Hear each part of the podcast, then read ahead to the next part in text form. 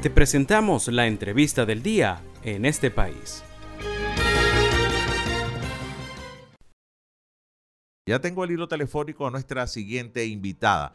Se trata de Aimé Zambrano. Ella es antropóloga. Es la directora de la ONG Utopics. La saluda José Cheo Noguera. Aimé, muy buenas tardes. Muchísimas gracias por responder, por estar aquí atenta con nuestra entrevista. Eh, buenas tardes. Muchísimas gracias por la invitación. Bueno, recién se acaba de celebrar el Día Internacional de, para la Eliminación de la Violencia contra la Mujer más allá del efemérides y de la importancia de la cual vamos a hablar, a ver, ¿ha aumentado la violencia contra la mujer o está más visible por lo de las redes sociales? A ver, ¿qué tienen ustedes en Utopics al respecto? Bueno, eh, nosotras desde el subregistro que hacemos de los casos de femicidios en el país, hemos visto que con relación a años anteriores, sobre todo a lo que es el año 2020, 2021 eh, y 2022, hemos visto una disminución con relación a lo que son los femicidios consumados. Sí un aumento, ¿ok? Con relación a lo que fue el año 2019, donde ocurrieron menor cantidad de femicidios consumados, pero este año hemos visto un aumento en los femicidios en grado de frustración, que, ojo, no sabemos si tiene que ver precisamente con un incremento eh, con relación a que esté ocurriendo este hecho o que ahora los medios reflejan aún más este tipo de casos. ¿Ok? ¿Qué es un femicidio en grado de frustración para que se entienda? Eh, un femicidio en grado de frustración es casi el asesinato de una mujer, ¿ok? Por razones de género. ¿Qué significa esto? Es una mujer que es atacada, que es casi asesinada, generalmente atacada con algún arma blanca, arma de fuego, golpes, y que intervienen con los cuerpos de seguridad del Estado, intervienen eh, vecinos, familiares e impiden que ocurra el asesinato. Lo que implica que, bueno, estas víctimas terminan con secuelas, tanto físicas como psicológicas y sociales, porque podríamos decir que es parte de, eh, del hecho femicida, aunque no ocurre el asesinato. ¿Ok? Entonces, como vemos, hay un incremento en estos casos y ha habido una disminución con relación a lo que son los femicidios consumados. Actualmente contabilizamos que está ocurriendo un femicidio consumado cada 43 horas en Venezuela. Wow, casi casi cada dos días, ¿no? Un poco menos de cada dos días de frecuencia, ¿no? ¿Sigue siendo el tema pasional una de las principales causas o la principal causa? Bueno, el principal tipo de femicidio que ocurre en el país y eso también hay que decirlo porque a veces se cree o existe un mito asociado a que los femicidios ocurren únicamente a manos de pareja, ¿ok? O expareja. Y este es un tipo de femicidio que se llama femicidio íntimo. Este es el que más ocurre en Venezuela. Eh, del total de 169 casos, hemos contabilizado 57 casos de femicidios íntimos en el país, seguidos de los femicidios a manos de bandas delincuenciales. ¿ok? Que generalmente son femicidios que ocurren eh, en contextos de, eh, de primero, eh, usar el cuerpo de la mujer como un botín de guerra, ¿no? ¿Y qué implica esto? ¿Qué significa esto? Bueno, son ataques, son asesinatos muchas veces a mujeres que son lideresas sociales y que terminan siendo asesinadas y en su cuerpo se colocan mensajes o su cuerpo son expuestos en espacios públicos o igualmente terminan siendo atacadas eh, parejas o mujeres que son familiares de miembros de bandas contrarias, ¿ok? Este término eh, o este tipo de femicidio, muchas investigadoras lo, han trabajado eh, y se ve mucho, se ve se ve mucho en México y en Centroamérica, pero desde el año 2015 aproximadamente, 2014, se ve en Venezuela. Actualmente, bueno, en Ecuador la gran mayoría de los casos de femicidios son de este tipo y vemos que es una problemática que se, que se está transnacionalizando, podríamos decirlo así, porque desde otros observatorios internacionales en otros países están hablando de que está ocurriendo este tipo de asesinato. Igualmente, nosotras contabilizamos los feminicidios obstétricos. ¿Qué es esto?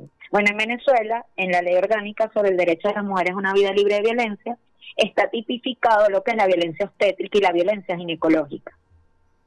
Y cuando ocurren casos de muertes maternas asociadas a violencia obstétrica y a violencia ginecológica, estaríamos ante lo que llamamos nosotras feminicidios ginecostétricos. Y de esto hemos contabilizado 22, 23 casos, perdón.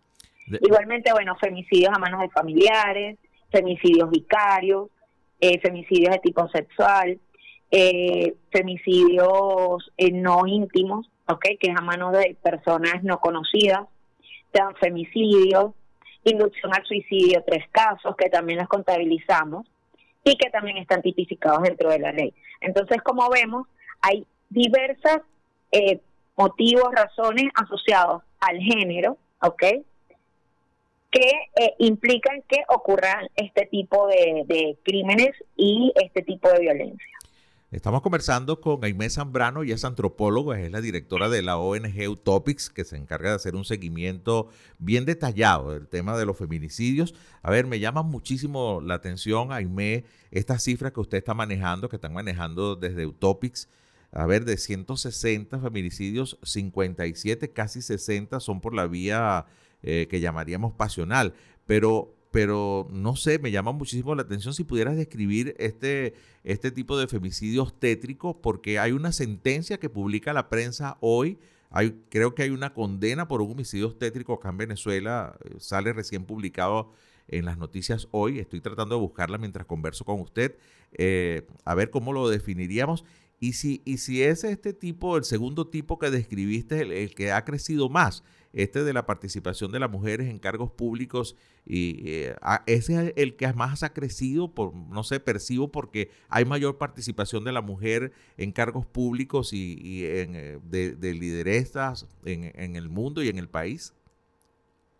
Bueno, eh, con relación a este tipo de, de, crímenes, o sea, de lo que serían los femicidios a manos de bandas, bueno, lo primero es que hay que hablar de que las bandas es que participan más de tres personas, ¿ok?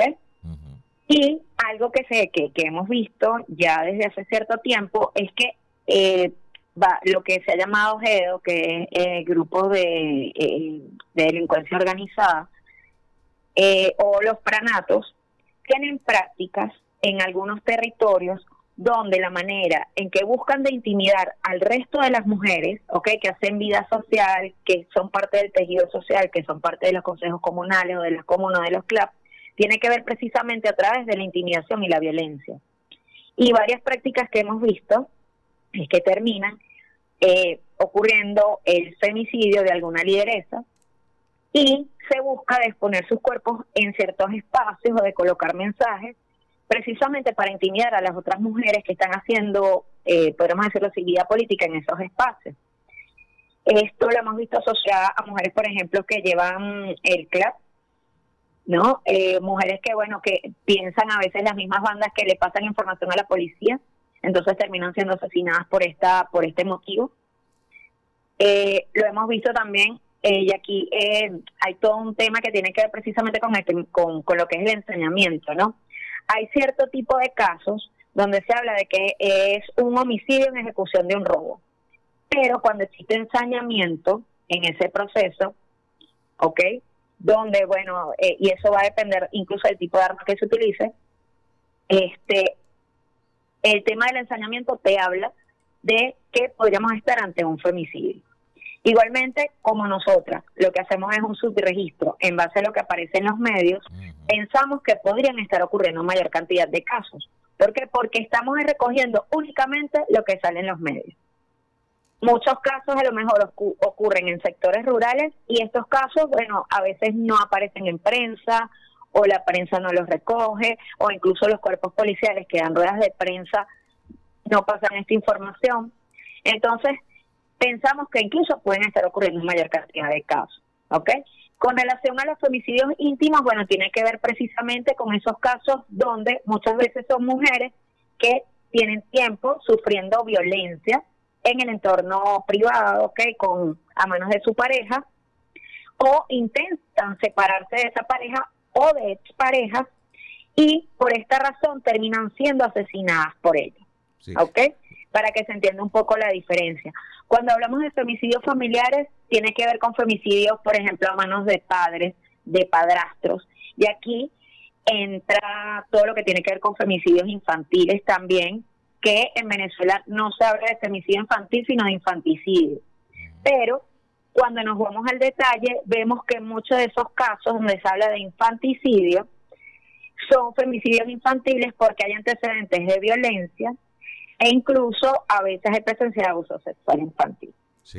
Yo, yo decía los, los de los de los ginecostétricos, ¿no? A, ah, los eso, a, eso, me refería, sí. Porque, porque hay una sentencia acá en Venezuela ahorita, poco, que acaba de salir eh, condenando por, por un homicidio de este tipo, ¿no? Ok, ese es, mm. eh, los feminicidios obstétricos tiene que ver precisamente con todo ese tema de lo que es la violencia obstétrica, que aquí entra, bueno, desde la mala praxis hasta lo que se llama ruleteo, ¿no? Que tiene que ver con eh, la cantidad de veces que una mujer tiene que pasar por diversos centros asistenciales para que eh, la atiendan, ¿no? Y en el caso que del que me hablas, ese fue en el año 1998, vean la cantidad de tiempo que tuvo que pasar. Mm, y ocurrió en un en, una entidad privada. Eh, ese feminicidio obstétrico, bueno, tiene que ver precisamente con todo este tema de las malas praxis y de la violencia obstétrica, que bueno, que muchas veces sufrimos eh, las mujeres eh, cuando vamos a dar a luz y que a veces está muy normalizada y muy naturalizada.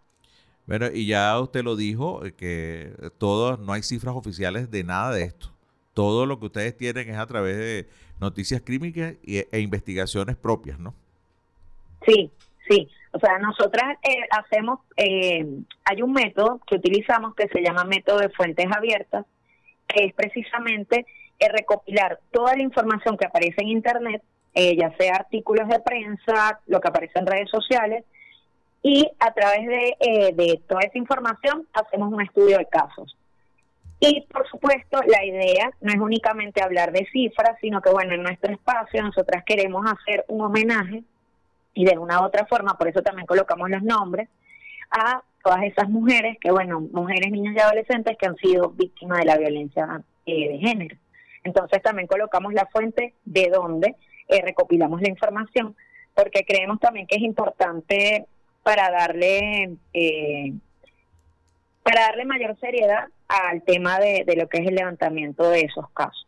Sí, bueno, Aime, le agradezco muchísimo. Aime Zambrano, antropóloga y directora de la ONG Utopics, nos deja con mucha preocupación con estas cifras. Bueno, no solamente el 25 de noviembre se debe pensar en la conmemoración del Día Internacional para la Eliminación de la Violencia contra la Mujer. Creo que estas cifras y todo lo que hemos escuchado de, de ustedes, en este caso Aime Zambrano de la ONG Utopics, nos debe llevar a la reflexión y a, repensar un poco qué es lo que está pasando en la relación con las mujeres en el mundo y particularmente en Venezuela. Aime, muchísimas gracias por este contacto. No, gracias a ustedes por la invitación.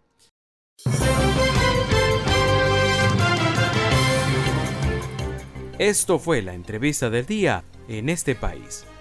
Para conocer más el programa, síguenos en nuestras cuentas en redes sociales Estamos en Twitter e Instagram como arroba en este país radio y visita nuestra página web www.enestepaís.info.